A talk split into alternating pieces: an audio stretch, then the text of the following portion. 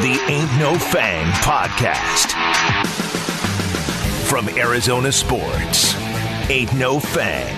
I know this is an Arizona Diamondbacks themed podcast, but uh, that's not going so well. At least we have the Suns. I'm Steve Zinsmeister. That's Derek Montilla and Cody Fincher as well here on the Ain't No Fang podcast. That's what the D backs thought yesterday, too. Get your stink off of my Suns. Get your Diamondbacks away from my Suns. The D-backs died, so the Suns can. You know what's funny? I proposed, I think last week, that the D backs, when they come up with new jerseys, they should come up with the Valley. They should just wear what the Suns It was wear. a terrible idea. I know, terrible It was a idea. Terrible idea. Now, but then the They're team, the Serpientes. then the team showed up wearing Suns attire. Except for Ketel Marte, who was wearing a Phoenix Mercury jersey. shout out to him for representing cool. the, the the true champion in this valley. But Yeah. uh, get your Suns gear off, especially you. Uh, looking at. I'm, You're looking at me. I'm looking at. I'm- okay. Do you mean me? No, you're looking I, I don't me. mean you. I'm- Okay. I mean you, Alex Young, Oh, with okay. your knockoff Booker jersey. Look, I know those Valley jerseys are hard to find, but I don't want you Right. going on Etsy to buy one. you stay away from eBay. You go to the NBA store like the rest of us, and you wait, just like Steve is for his PlayStation Five. Now let's get this thing rolling because I want to get back to my PlayStation Five. the, the, the tweets last night that people were, you know, retweeting the, that D-backs tweet with all their Suns gear. It, It- was it bad. was- They're like, uh, oh, this is why the Suns lost. The the Arizona Diamondbacks ended their 17 game losing streak this past week. I was there for the game covering Right. it, and one of my favorite parts about that game was when the uh, social media person from the Diamondbacks tweeted out, "This is much more fun after a win." I know the Eh. team gets a lot of flack, but they can ignore it. They can put their phones down. They can go on with their lives. A lot of people aren't atting the players in their tweets that are negative about the team. You know who they are adding? The team. And that social media person, their life must be a nightmare with what's going on with this team this season. Yeah, I think you just probably would just try not to bring it up so much. You know, Try not to show the Like they pictures of tweet out- them in the Suns gear. Well, yeah. when the Suns lose on the day, they tweet out every night the the score of the game, which lately has been you know L L L L, and they're like, oh, maybe tomorrow. And I'm like, don't even tweet it. Don't even tweet the final score. Eh. Just don't They- tweet it. It's kind of a it's progressively gotten worse. It's like, oh, I almost had that one too. Final score. And then one time, the last time I looked, they didn't even say a word. They just tweeted the picture. Better the days ahead or something like that. I'm like, "N- no, not really. it doesn't feel like Are you it. telling me we can't stay positive, Steve? No, we cannot. Look, I am as cynical as they come. Not at but this point. You gotta stay positive. There's Why? good things happening. I don't know, man. I mean, Josh Reddick tra- changed his plate music to uh, Ric Flair's theme song. That's awesome. and that's good. Speaking of plate music being changed, I want to thank Ketel Marte and David Peralta for listening to this podcast because after we complained on the last episode, uh, Ketel Marte changed his plate music and David Peralta stopped doing the TikTok videos after the wins. The one win. but that only made sense The because it's it's not practical to do that at this point. I don't think they have. You left can't in be them anymore. celebrating when you win twice a month. I'm skeptical about uh, Weaver's injury not occurring during one of those dances. Frankly, Oh, I don't know. Have you seen him? He was Oh. putting it all out there on the dance Okay. floor. I'm just saying. At this point, wild speculation seems like the way to go. I would be I would be hammering them if they were still doing those celebrations. I dances. think so too. Yeah, I think so too. With with the situation, I think the the you know locker room is probably pretty bleak. We've heard that they're not doing any music. You know, uh, I think good. No music. I think it was no fun. Josh Reddick said that it Brad was, Pitt walk in there and hit the stereo with a baseball bat. Wham! Well, I think Is like losing fun? Reddick said it uh, that you know, or or maybe it was Vogt, but they just talked about it being fun after that one win that ended the losing streak. No, and no fun. I don't here- want it. Here's the thing. Here, You're not allowed to have fun. From covering the team and realizing that these are real people, the one thing you can take away is you got to celebrate the small victories, even if that victory is the end of a 17 game losing streak that was historically bad for this franchise uh, and embarrassing to the current team. You still got to do something to just live in the moment and enjoy the moment, right? You you can't baseball. You have to have a short memory, regardless. You got to forget the losses. You got to forget the wins. There's 162 games to be played. If you go around holding on to that stuff, there's there's no way you can live your life without you know having the stress and pressure on you at all times. I think that you know obviously the losing comes from that pressure. I think the pressure to break these losing streaks, to not be as bad as they are, to be the guy at the plate that gets that big hit that changes the score or whatever is is causing a lot of this, you know, this loss. If you want to say what's really causing it, though, it's all the injuries. Ketel Marte in the first inning of a game that his hit was only one of two hits against the opposing pitcher. He left the game running around first base gingerly because it was a ground rule double, so he didn't even need to come in that fast. And he pulled not the same hamstring, his other hamstring. It was his right hamstring before. This one, his left, or it might have been switched. I'm mixed This up on one that. was Your point left- remains. This Yeah. one was, was- his left hamstring. it was his left, this one, right. But like, I every time I see Ketel Marte go down with a hamstring injury, I have to. I always think Center field. field. You God, I hate dirty. center But dirty. would it have been any different if he was playing second base? No, it wouldn't have been, but we just like I to don't blame know. it on center field. We, I, we like I like to blame it I on like the to center blame it field. on the fact that he's running way more than he would. He really is. And I mean, it's a sprint, right? Because some of these balls, especially with how bad the pitching has been, are just rockets off the outfield wall. Yeah. You know, they're hitting around. I saw one hit, like it didn't go for a home run, but it hit the that awning, the overhang in center Yeah. field, and took a really weird bounce. I'll give Marte credit. He played it correctly. he didn't go in deep. He just kind of backed off it and waited, knowing it was either going to go for a home run or it was going to bounce off that railing, that area. Uh, it, and he played it as well as he could. But it's it, it is a, a chore to play center field for this team right now, or outfield for this team, with the way that the opposing pitcher or, or our pitchers are giving up hits to the opposing batters. Not to mention the fact that They're on the running around a lot. not, not to mention, uh, the Diamondbacks are tied for second to dead last in the league in home runs, by the way. I don't know when the last time I saw a home run get hit when I was at a game. uh, now, Eduardo Escobar had a pinch hit home run, his first of his career the other night, uh, and I was not present for that. But that was uh, the last. That's that's probably the one home run that they've had since the last episode we did. Let's talk about Escobar real quick because there are some rumors swirling that he might be on the trade block, and certainly he appears to be one of the top items available, so to speak, as we head closer and closer to the trade deadline. We're at the end of June, and the trade deadline is next month. Yeah. So the the team that's out there right now that has been linked to Eduardo Escobar is the Chicago White Sox because they just lost their second baseman Nick Madrigal for the season. I can't remember what his injury is. I think it's a knee injury or something like that. So he but- plays second base. Yes, Eduardo and Eduardo can play second base. Um, I don't know that he's good I at mean, second base, but, he's a bat and he's a switch hitter. so I mean, he would provide some pop in that lineup, especially since they've lost what Eloy Jimenez, uh, Robert Luis Robert. I don't know if he's out all year or if currently out or whatever. this year. Yeah. Um, but yeah, honestly, the Diamondbacks should be listening on everyone. To be frank, everyone. I and I will throw Ketel Marte in there too. If someone calls for Ketel Marte and just absolutely blows you away with an offer, I don't think you just go, "No, we're not. We're not going to trade him." He's Click. untouchable. He's You don't do that, yeah. No, Nobody's untouchable, in my opinion, except Zach Gallen. that I would agree with that too. Um, You'd be kind of selling a little low in a year where he's been injured twice already Yep, in the right, first two months. And I think he's a good pitcher. I think he can Hey. be a, a, a, a piece for the future here. But that that's something that I wanted to talk about really fast. I know we're going to talk about the Escobar trade, but Gallen had eight strikeouts in five innings the other day. He was limited to a pitch count of below ninety because of the injuries. So, uh, and he gave up a leadoff home run. Outside of that, didn't give up a single run his entire outing. He looked great. So, uh, I mean, and this was a Brewers team that didn't do too well against us uh, overall, but uh, I will say that he looked really good in his outing, and I'm very encouraged about that for the future.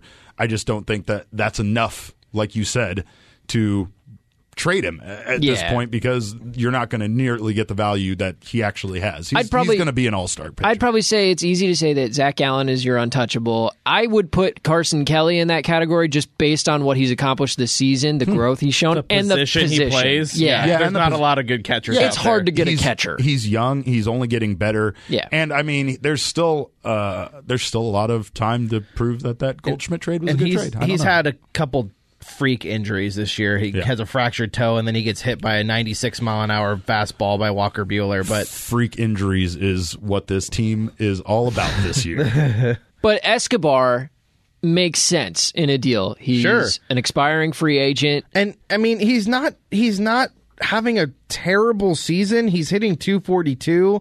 Um, which isn't great. But he he leads the D backs in home runs with 16 and RBIs RBI. with 46. Yeah. What's his on base? Do you have that there? Uh, I feel like it's not good. his on base is 290. Not Yeah. good. He doesn't get on Ooh. base. Not great. He's he's hitting his way on the base. That's But he'll put the ball over the wall. that's he's- the thing. He he's- swings a lot. He strikes out a lot. He's- That'll be appealing to a team like the White Sox that already has a lot of talented core members around Yeah. him. I think I think the thing about Escobar once again is he's a veteran right now at this point by all comparison uh, to the White Sox lineup. Yeah. So I think there's a lot there that he could bring. That's true. He's a I- good clubhouse guy still. I also think that it's one of those situations where we'll probably see him do much better elsewhere.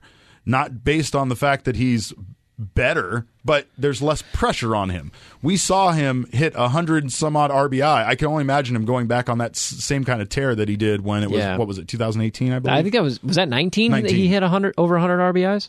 Yes, in 2019, Yeah. he hit 35 homers with 118 RBIs. That's an impressive season. I remember interviewing him after he got like I think the last couple of RBI. We did a you know media scrum, and he was honestly surprised. He never imagined seeing himself being a, a, a 100 RBI guy. He doesn't look like a slugger when you just see him. He's kind of a shorter guy. He is. He's not super jacked. it's the Fogo, He's got a great yeah. Fogo de Chao. He's got a great the swing though. So I don't I don't know. He would be a really, really interesting piece for somebody like the White Sox. Are, are- are there any other rumors you've seen other than Escobar? not really. I'm Peralta, I think I'm- maybe. I've seen Peralta's name brought up. I've Yeah. seen. I've just. I think those are the two guys that are most likely to be dealt. Honestly, Right. I'm still surprised that Josh Reddick's name hasn't come up. I think that his, you know, reputation is still a bit tarnished, and Yeah. some opposing fans at uh, all, all the opposing fans at, at Chase Field love to uh, give him the business when when they're there, and it's it's almost like a it's like it's like cliche now. It's like past that point. I think the Astros have finally successfully gotten to that point where if you're picking on Astros players or the Astros, other the rest of us kind of eye roll at you and say, "Come on, we've Right. moved on." Past You've this." played enough teams to this point too that you're playing them again. So Correct. Playing them the second time, they're not probably not going to pick on you as much. Right. But Josh Reddick just being on the one year contract, what he has to offer, and what he's done for this team has been really good. I think that uh, there's more to him than just what his stats show. And I know he's kind of dropped off over the last couple of weeks, weeks but he was really hot there for a minute uh, coming out. And once once he joined the major league club, I, I again I'm surprised. I think he's somebody that the Diamondbacks would easily part with. He could make sense. I'm just thinking out loud here. Correct me if I'm wrong. He could make sense for a team like the Red Sox, who's unexpectedly good this year, that might need a corner bat. Uh, the Indians uh, don't believe in outfielders, so they can always use an outfielder. Well, Amed Rosario is their center fielder. He's a pretty freaking sure. shortstop. Yeah, so I mean, like there are teams out there that are competitive right now. Maybe I don't know what the A's roster looks like as a whole, but maybe they could use an outfield bat, or I don't know. I'm just throwing this out there, but there are teams that I think would make sense for Josh Reddick. But I wonder if the sample size is too small. I still He's think- only been here like a month. Right, uh, and and I think maybe that's it. Maybe it's a matter of seeing, you know, um, not not seeing enough or or whatever. I know the Diamondbacks probably don't want to get rid of him because they're just so thin. At this point, I think that might be one of the things that prevents them from making any trades. Is who do they fill the ro- roster and lineup with Right. unless they're trading for another active MLB player and not prospects? I think I because s- yeah, because the depth, like we've talked about, the depth of this team is just like it, it, it's so bad that Yeah. if you do trade, why I- I continue to ask myself, why is Josh Reddick still getting playing time on a team like this that should be kind of looking at young guys because they don't have any young guys to bring up right now to put out in right field or left field or what have you. Pavin Smith is playing center field. Pavin Smith is a first baseman. Well, I mean, and he had a great run in the beginning of the season. Yeah. He's been really bad the last I, I two, don't to, mind two to three weeks. I don't mind Pavin Smith in right field, but Yeah, center field, no, no, no, I don't want that. Oh, uh, that just popped in my head. Just the summation of this season for this team was that play against the Brewers where Daniel Vogelbach basically looked like he tore his hamstring running around third and stopped running, and the D back still couldn't get him out at home plate. Like, are you serious? I was watching that Dalton play. Varsho is sitting at at home plate. He catcher that night, screaming, Screaming. at, at Rojas and Nick Ahmed, "Throw me the ball!" Yeah. This dude, this the Incredible Hulk, is sitting right here, and he's not running. I can tag him, and it, it will be fine. But and what's weird about that, like Josh Rojas, I know he's a young player, so whatever. But Nick Ahmed, what are you doing? Like th- they gave up on the play. They gave up on the play. They had their heads down, not paying attention. This team, so many times this year, has done something like this. Whether it's Ildemaro Vargas not wearing freaking sunglasses in a day game in Oakland and losing two pop flies. Whether it's Ketel Marte and David Peralta letting balls fall in between them. Josh Reddick and Pavin Smith in San Francisco letting a ball fall in between them in right center field. What is this team doing? The little things have just gone out the window and they don't care. Vogelbach should have been out by 30 feet Yes, even without a torn hamstring. easily. Uh, no, no, He's no, huge. No, he would have. so he would have made it just fine without the torn hamstring. I don't even know what he did. Vogelbach gave up like on the play. hamstring. He Oh, gave up on the play. He couldn't move. he was so far outside of the base path, and I I understand it. Like a lot of people don't.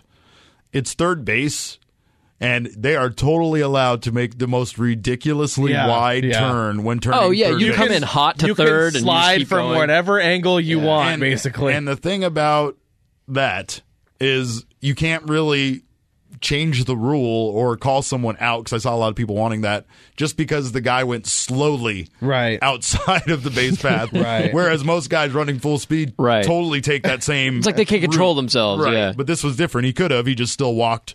He walked in a way that he wanted to give the Diamondbacks plenty of opportunity to get him out, so that instead Come of and get me. instead of going to, to home plate, he could have just turned and gone to the dugout. That's what Yeah. he was going for there.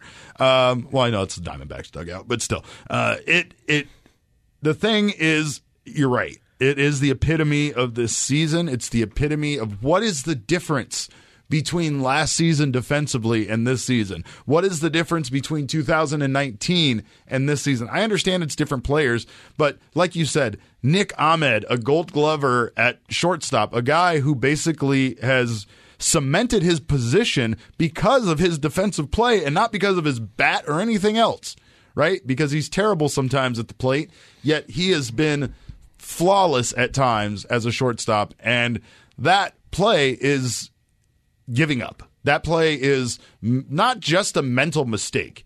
That play is giving up. And I, I can't say much more about it other than Dalton Varsho was all of us. He was all of us. I heard a couple of curse words from from the press box. I heard him yelling every single word from the press. So you can't say that he wasn't. You know, th- there was no. Oh, like, we didn't know. Didn't know it. Yeah, like, you couldn't hear, hear it all over the stadium. yeah, you can't make that excuse. It's it's wild. I I don't know what to say on that other than at the first the, my initial reaction to it was asking the guy in the press box next to me, did they just do that out of like some sort of good faith? Was that like in like, so- oh, like- Daniel Vogelbach. he would have been safe. Yeah, like he would have been safe, so it feels like just Let pouring have salt in the wound of an injury by like Right. throwing it in.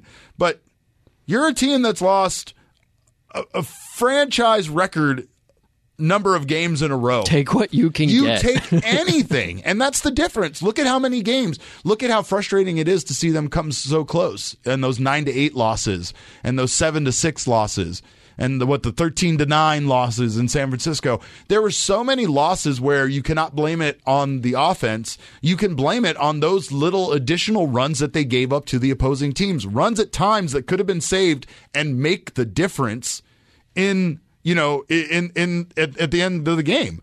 I remember I think it was Escobar or, or hmm, I, I want to say it was Escobar made an error during one of those close games, and that's the inning that they scored a bunch of runs. That error would have been. Uh, would have would have been out number two, and then he got out number three on the next batter. Instead, I think two or three runs score, and they lose that game by two or three runs. Like those are the mistakes Il- that they don't make, but those are the things that make the difference. Ildemaro Vargas with the sunglasses. He let that pop up drop, and that runner scored later in that inning. Like that's what does it. That's it's just they're playing embarrassing baseball right now. I've heard Torey Lovullo say the same things over and over again. it sounds cliche. It sounds like he's What else just is he gonna say? Well, exactly. You know, but at the same time, the things that he's saying, they're not changing. You know, that's not anything different. I had a friend of mine come to me and tell me that at his job that he, you know, does phone calls, he got gets mm-hmm. reviewed, you know, gets Yeah. QAs done on him, and he was he told me to my face, he was like, "Man, the reviewer told me that I missed the same thing on the last call, and I told them, why are you bringing up old stuff?" And I could just sit there looking at his face, going, "Because you missed the same thing. Because you did it wrong You did again. it again. You're And not like- just making a mistake; you're doing it multiple times. Yeah, but that times. that times. happened yesterday. I But don't know why you're talking about Why you it. Bringing up old Yeah, stuff, and right. like this is kind of that where it feels at times like Lovullo is bringing up the same stuff because nothing's changing. He he can talk about this and that. He could again. You can fire the hitching, hitting coaches and blame the offense, but the offense is putting crooked numbers on the board. This isn't the Randy Johnson era of uh, two to one losses and two to zero losses. This is them not being able to stop the opposing team from scoring runs. Whether Yeah. you blame it on the pitching or you blame it on terrible defense, They're both bad. they're both bad. They're both making this happen. Can I tell you guys a roster move that I saw this week that really surprised me?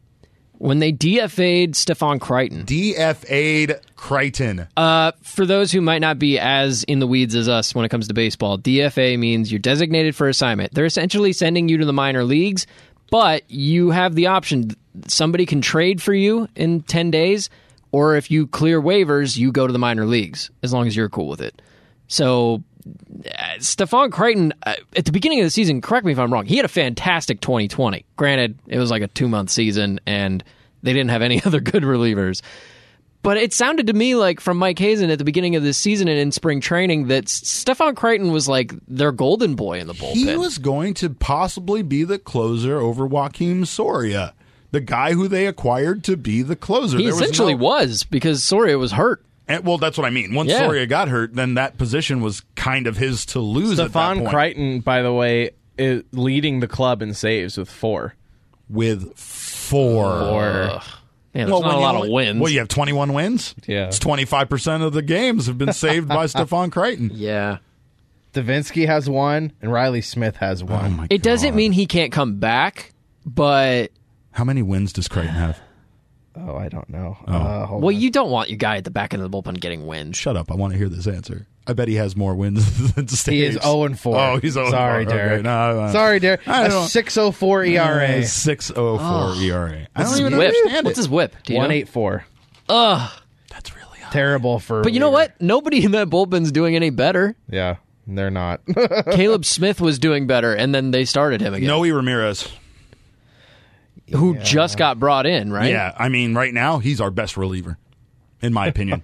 he's the only shutdown guy I've seen go in there and pitch shutdown. Riley Smith's been good at times. I think you know I've, I've criticized Lovullo for riding a reliever that's doing well for too long, right? Right. And then I found myself criticizing him for taking out a guy that was doing well to put in a different reliever, right? Well, I mean that's that's the age the age old question, you know, like how long do you leave a guy in? Because if you leave him in too long, eventually they're going to give up a run, and it won't be a good performance anymore because Right. relievers Oh don't pitch a lot. I believe in the chocolate chip cookie theory when it comes to relievers. Which is? you got to trust your gut and go with the time you set. Right, your the recipe says twelve minutes. You say twelve minutes. Just because those cookies are still in a liquid form at twelve minutes, they are going to solidify and become delicious, soft baked cookies. But you can't be impatient about it. You got to know when to take them out. and You got to trust your gut.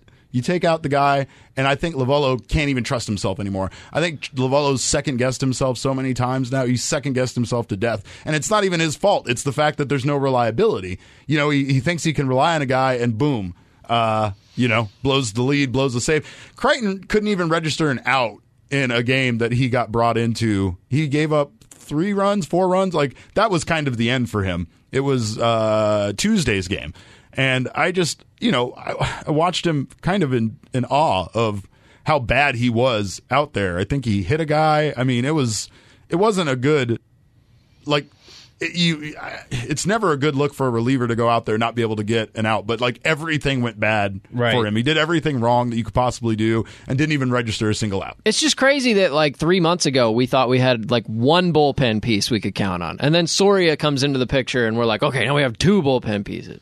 And now we have nothing. Nope.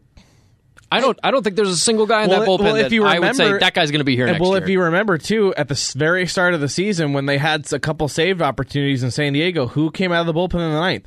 Chris Devenski. Yep. yeah, weird. Weird stuff. Very weird year for the bullpen. here and you know i don't know if i we covered this last week i'm sure we may have but like some of their reactions to bad performances are almost seem knee-jerk uh, Keury Mella got called up and sent back or dfa'd the next day because Yeah. he had a bad outing you know Yeah. in relief i don't i don't know what to say to that i mean the I know he's not like a core piece to the bullpen, but right, but you've given other people One day? so many more opportunities. Yeah. I also understand that to us idiots, these moves seem incredibly short sighted, but there's a bigger there's always a bigger thing at play. You know what I mean? There's always contractual limitations, how many call ups and send downs they have, all that kind of stuff, right? Sure. So you you never know if they're doing this stuff for a different purpose and having these conversations with the players. I think that's the one thing that has hurt this team has been you you have the situation with Mike Hazen. Mike Hazen is a guy that likes to be there at Chase Field. He likes to handle these situations very personally, likes to talk to the players. Lovullo likes to make sure he's discussing everything with the players before it goes out to the media or before people hear it, you know, before these guys are hearing it from Twitter or something else. Uh, but it definitely feels like at this point, there's a lot of, you know, quick decisions being made. And I'm just wondering if it's due to the situation with Mike Hazen and the GM and, and having multiple moving pieces all working together to, to make, make these calls. Speaking of Hazen this week, I think it was a Jon Heyman tweet. Am I right on that, Bear? Talking about how uh, the organization still has faith in Hazen, or maybe it was Nightengale. I can't. No, remember it was which one Jon Heyman. It was Heyman. Okay, talking about the organization still has faith in Mike Hazen. I think we do too, uh, Yeah. collectively as a podcast. Don't let me speak for you And guys. but- Hazen, we The trust. man. the Okay. tweet says from Jon Heyman, Diamondbacks ownership, so Ken Kendrick there, essentially, yeah. retains faith in GM Mike Hazen, which is fine. That's totally fine. I do too. Attri- but here's where it gets kind of sideways for me. Attributes most of their historic 5 and 40 slide, this is 4 days ago by the way, to injuries. Mad Bum, Gallen, Weaver, Widener, four fifths of the rotation were all out. But here's the kicker. Does and they don't believe they are as far away as they seem. Here's the problem I have with this, and it's I think I've had a problem with it for a while. Since when Mike Hazen and Torey Lovullo came over from from Boston to take over this team, we all kind of thought, okay, they're going to rebuild here. They're going to build the farm system. They're, and which they have. They they their farm system was a train wreck when Mike Hazen got here, and now it's regarded as one of the top farm systems in Major League Baseball. So that's fine. But the thing is, 2017, they were good, which is, is I think a thing that we weren't all expecting, and they went for it. They got JD Martinez, and they didn't give up a lot for JD Martinez, and they really hit a home run with him. And Literally. He said, Literally. He said the name of the movie in the movie. Go ahead. he said it. he said it. but ever since then, ever since 2017 when they got ousted from the playoffs from by the Dodgers, they've kind of ridden this fence between rebuilding and trying to compete. After they don't pay JD Martinez because he got a bunch of money from the Red Sox, obviously they went bargain bin shopping for Steve with Steven Souza Jr. and that didn't work out. And basically, the only the only uh, I don't know what the word is, but the only thing you looked at from Steven Souza Jr. that you're like, okay, cool, is that he hit 30 home runs the year before, but he hit 230. And then he his experience as a D-back was not good. He got riddled with injuries, a freak injury at home plate when they put the new turf in. They didn't tell him what spikes to wear. He slips on home plate, tears every ligament in his knee, and he's never takes the field for the D-backs again. They they uh, non-tender him, and now he's with the Dodgers, hitting home runs in Chase Field. And then he hit a home run Yes. against Ugh. the Diamondbacks but that won the game. But the thing is, here when when Jon Heyman tweets that the ownership doesn't believe they are as far away as they seem, they're pretty dang far away. I mean, I I would think to believe that even if all these guys are healthy at the same time, this is still not a playoff team. No. Especially with the Giants being an upstart team as much as they are, and the Dodgers and Padres being who they are, this team's not making the playoffs. So I don't understand like the why we continue to ride the fence between a full teardown and and going out and getting guy. I don't I don't know. I, I just don't know what the right direction is. Yes, Derek, you do not have to raise your hand. This I is an want to open raise my forum. hand, though. By the way, no one can see you. I'm Yeah, still this is doing a- it to be polite. This is a podcast format. It's because I'm excited and I want to take enough. a position of positivity here to counter I don't accept. negativity and his lack of faith in rebuilding in one way or another. Bear, What? are you a fan of what the Phoenix Suns have done this season? Yes. Well, Uh-oh. would you believe that in 2018-19 their record was 19 and 63 and they were 38 games out of first place in the Western Conference in the National Basketball Association. My point being that things can turn around quickly. okay, I'll, I'll make a counterpoint. I'm going in defense of Bear. Go ahead. Uh, in the NBA, you It's add one good player, and your team takes a tremendous leap. I'm going The Suns added Chris Paul. They took no. There's a lot of other things in there. There's Cam Payne. There's, There's Jae Crowder. kinds of stuff. Jae Crowder. There's a lot of it. There but is.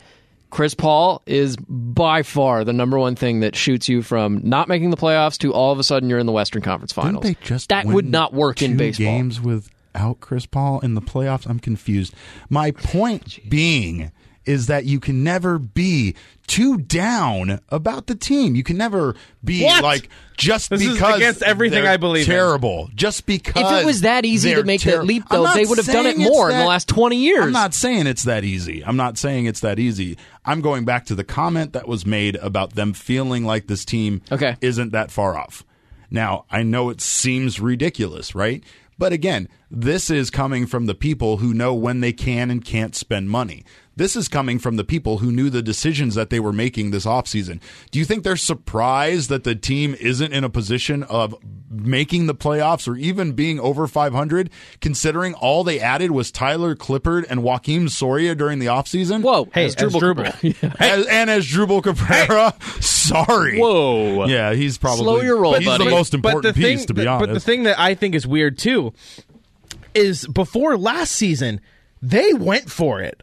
They signed Madison Bumgarner. They traded two, I want to say, top, two top fifteen prospects for Starling Marte.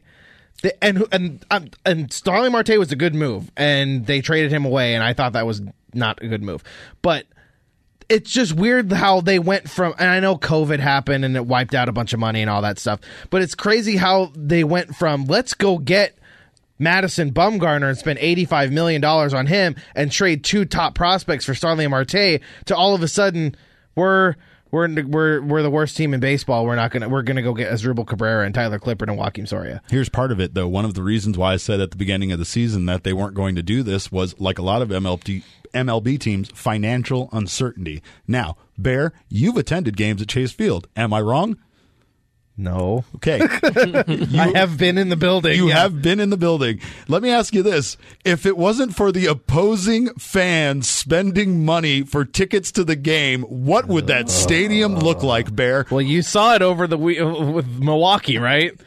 6,000 6,000 fans. fans. 6,000 fans. 7,000 fans. can we just- And most of them were Milwaukee Brewers fans. It doesn't matter what game you go to. The majority of the fans are the fans of the opposing team in this city that's a melting pot that people come mm. from everywhere. And at least, at the very least, the opposing fans are what is keeping this team afloat financially right now. Anytime you want to be mad that the Dodgers fans Oh, come oh out the way they did this past weekend, Can we just talk about that? For a time? I have just, never just a seen the stadium like that in my I've entire been life. I've been to my fair share of D-backs Dodger games in person. I went to a D-backs Dodger playoff game it's in 2017. It's the hot ticket. It's the one team I you want to go see. I have never seen this the ratio the way it was. Uh, uh, I went to this the Saturday game when the Dodgers were in town.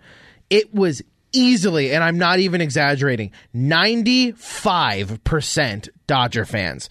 Walker Buehler had a no hitter going, and it's the and when he was removed after the he gave up the no hitter to David Peralta, it was the loudest I've heard that stadium. It was a deafening- since, Archie Bradley hit that freaking triple It was in the wild card deafening game. standing ovation throughout the stadium. Wasn't that also around the time that the home crowd, the home crowd, I'm going to put that in air quotes, the home crowd started booing the D backs during the lineups? It, Yes. Well, it was Yeah, the Dodger last week. fans It was the. Dodgers It was fans. the Dodger fans Yeah, booing was- the, But the still, D-back it's in our starting lineup. building. Yeah, It's incredible. Well, okay, part of it is a It's li- disheartening at most. it's embarrassing, it's man. a little it's a little lack of class on fans' part. I think there's a decorum as an opposing fan that you do in in, in, in the the ballpark that you're going to that's for that you're as a visitor, right? The problem is is when you know that you're in the majority.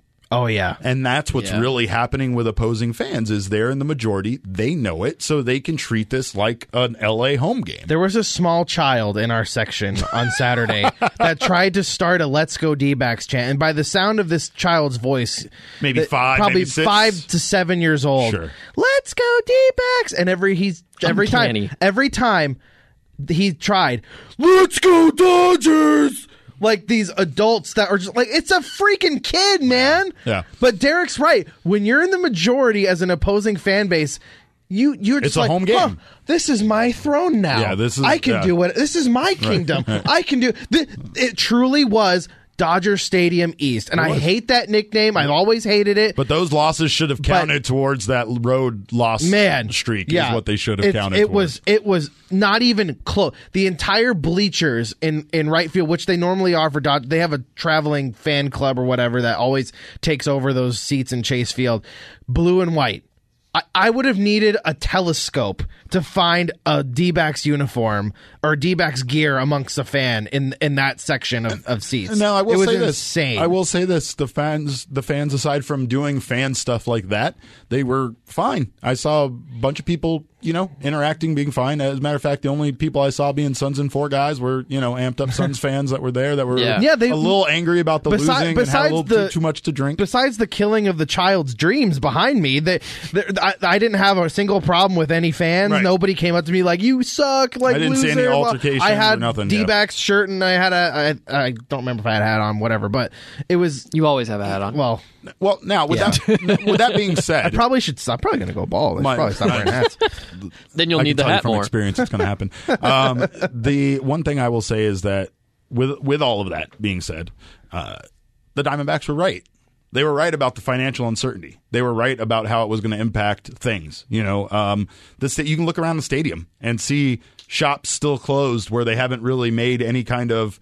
Uh, you know, they haven't put anything in to replace what used to be there, like with the Valley Paradise Valley Burger Company. I don't know if they're coming back, but They're just not for there anymore. no, well, they've been closed all year. The the stand sucks. is the stand is still there, but outside of Gadzooks, uh, they haven't added a single thing, and they're big Fridays on the feud. is still empty, right? Yeah, Fridays is gone. Yeah, Yeah. it's- Completely it's good. That was the last TGI Fridays in Arizona, by the way. No more. R.I.P. Uh, I'm not really that sad about it. no, well, you know, Applebee's Yeah, man, those- is still around, so that's all we need. Uh, I, I'll, I'll say though that they were right. The uncertainty, the uncertainty. Oh, Bear's gagging on Applebee's. Um, they the I uncertainty. used, of I used to love Applebee's. I used to love them. I'll just say that. but financially they knew that the season was a risk now the stadium opened up to 100% capacity and everything i'm sure faster than they thought that things were going to go so Yeah. i think the impact of covid was more on their mind as far as financially than you know than it just not being a good team and fans not showing up and and I think the the counter the counter to if you want more of your own fans to show up, you got to put a winning product on the field. Correct. You have to. Look at the Suns again. Yes, Look at what the Suns exactly. done. Even when the Suns were bad, they were still not having an issue with with having fans come in. They still, you know, it's it's still an entertaining thing because the team was young and fun to watch. The Diamondbacks are not fun to watch. No, they're not. It's aggravating. It's frustrating. It's maddening as a fan. I, I have a friend who is a lifelong D-backs fan like me, uh, and he found a bunch of old videotapes at his mom's house, and he bought a thing to convert them to DVDs and whatnot. And he was going through a bunch of them, and he ha- found a random, a random D-backs game on a Wednesday in 2003. Curt Schilling was pitching. And it was a home game, obviously. The play, a random Wednesday game. I can't remember who they were playing. The place was sold out. was this a day game? I don't know. Because I'm just saying Wednesdays I'm- typically I'm not the getaway sure. game. I'm not sure. Uh, it was a random day of the week game, and the place was sold out Hmm. for just a random regular season game. You know why? Because two years ago they won a World Series. World Right. Series effect. So if and you, you can still be terrible and Right. people will still show up because there's that residual exactly, I'm, championship I'm, sh- energy. I'm sure in 2004 when they lost 111 games, at first the attendance probably wasn't that bad, But then it wore off. but then it wore off when I get out after of the, they traded Randy Johnson. when, when I get out of the press elevator and make my sad walk to my car, my sad, lonely walk next to the Your train head tracks. just down. Oh, Well, yeah. The, the, the, the song from The Incredible Hulk plays, you know. Yeah, right. Um, Dun, dun, dun, dun, dun. but uh, as I get off the elevator, there's a giant, like the size of this pillar in front of us that people listening can't see, but there's a giant like mural. You're so good at podcasting, I by am, the way. aren't I? Uh, there's a giant, you know, um, World Series trophy picture of the year that they won it, right? Right. And every time I get off the elevator and see that, I just think, my God, they're so far away from that. There's so 20 years. They're no, not just. oh, just oh, you mean in terms of the team? I don't mean time. I mean the team, right? Yet I still, even though I think that because I'm watching them lose night after night, I still don't disagree with what they said. I don't think this team's that bad, and I don't think this team's that far off. I just think that you know people really need to think about how much they've lost to injuries and how that really just took this team in the darkest possible timeline. I don't think they have the worst roster in baseball. Right. All healthy. I don't. I really don't. I think they're starting pitching I'd probably go with the Tigers. The maybe? Orioles are pretty bad. Ti- well, the Orioles, but they have a couple of young, promising players. I mean, John Means looks really Cedric good. Cedric Mullins, Mullins, Ryan really good. Mountcastle. Yeah, Here's what I will say though about this season: they knew how uh, limited their roster was, Yep. and they didn't do anything to improve that. They planned Not on really. writing young guys and call ups and things like that, doing this mix of the veterans that they had, the the few pieces they acquired. They shopped and on the in the clearance section. Basically, basically what happened. Sure. I the way I like to see it is they saw that thin ice, do not play on, and they went out and played a hockey game. they were like, "Bring the nets, bring the sticks, Screw it. boys. We're Let's going to do play." it. And it it caved in on them, you know. And and you know, here they are drowning in this ice water.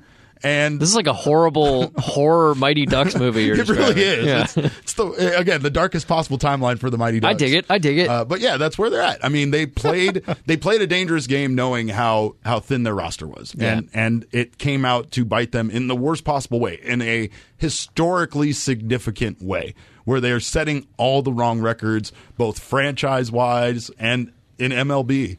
You Yeah, know? your best player shouldn't be the 35 year old right fielder who wasn't signed by a team and you had to go get him a month into the season. He has a or whatever. mohawk for Pete's sake. Yeah. About to go play in Mexico. Nothing against Josh Reddick, but like he shouldn't be the best player on the team No, right he now. shouldn't be. He's, he's And he kind of is. he's a wonderful spark plug for this team. He's trying his best to just, you know, because he's not he's not really part of this terrible losing the way that other guys are.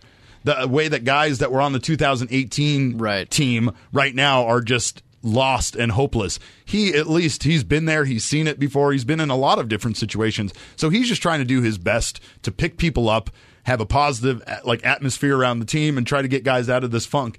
It's just so bad that it doesn't seem to be working. what I got out of that tweet that said they don't think they're as far off as they seem.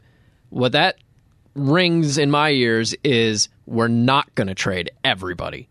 We Yes. might get rid of Escobar, Yeah. maybe Peralta goes. You might it, it, it might even be kind of like last season where they shipped four guys, four key players. Four key players, yeah, four guys that you didn't expect. To It might even leave. be like that, and quite frankly, I think it probably should be if you're expecting any sort of decent return. But to me, that doesn't say like we're getting rid of Nick Ahmed, we're getting rid of all of our pitchers, we're getting rid of all of our bullpen. Which, by the way, I don't think anybody would take any of their pitchers at this point. Um, Nope. But I don't know. I hear that as a bit of confidence, even in the darkest of moments. But I'll say this see. much: if they trade David Peralta, and I don't get to hear that song that plays when he goes to the plate that starts off with "I problema," I'm going to be very mad. well, he has a get hyped. problema right now. I have a problem with that. Is what I'm saying. High problema. Uh, I guess we're going to find out in the next couple of weeks. I mean, there's not a whole lot of time left to trade guys, and if this Escobar rumor is as hot as it seems, the White Sox might pull the trigger sooner rather than later. and it's not it's not helped at all. The rumor isn't helped at all by the fact that Escobar's been out of the lineup with an injury that's day to day essentially, not not putting him on any kind of injured list that would keep a trade from happening until he came off of it. Or I hope like that. Hazen calls Tony La Russa and, and negotiates the trade with him because then you know we're going to win that. Oh, trade. Oh yeah, We'll take Jose Abreu. Luis Robert too. Yeah. What's Give Tim it. Anderson doing? Bring him on I over. want Tim yeah. Anderson. Okay. Well, let's finish up with that. Michael Kopech, he throws hard. Give me him. We thank you so much for listening to the podcast, despite uh, all Dylan of Derek, Cease. all of Derek's references of physical objects in the room with I'm, us. I'm so sorry. You should fine. see Steve messing with his microphone. They're not even right in the room with us, Yeah, Derek. I'm just telling people what's happening. I'm Steve Zinsmeister. That's Derek Montilla and Cody Fincher as well. We thank you so much for listening to the Ain't No Fang podcast here at ArizonaSports.com and on the Arizona Sports app.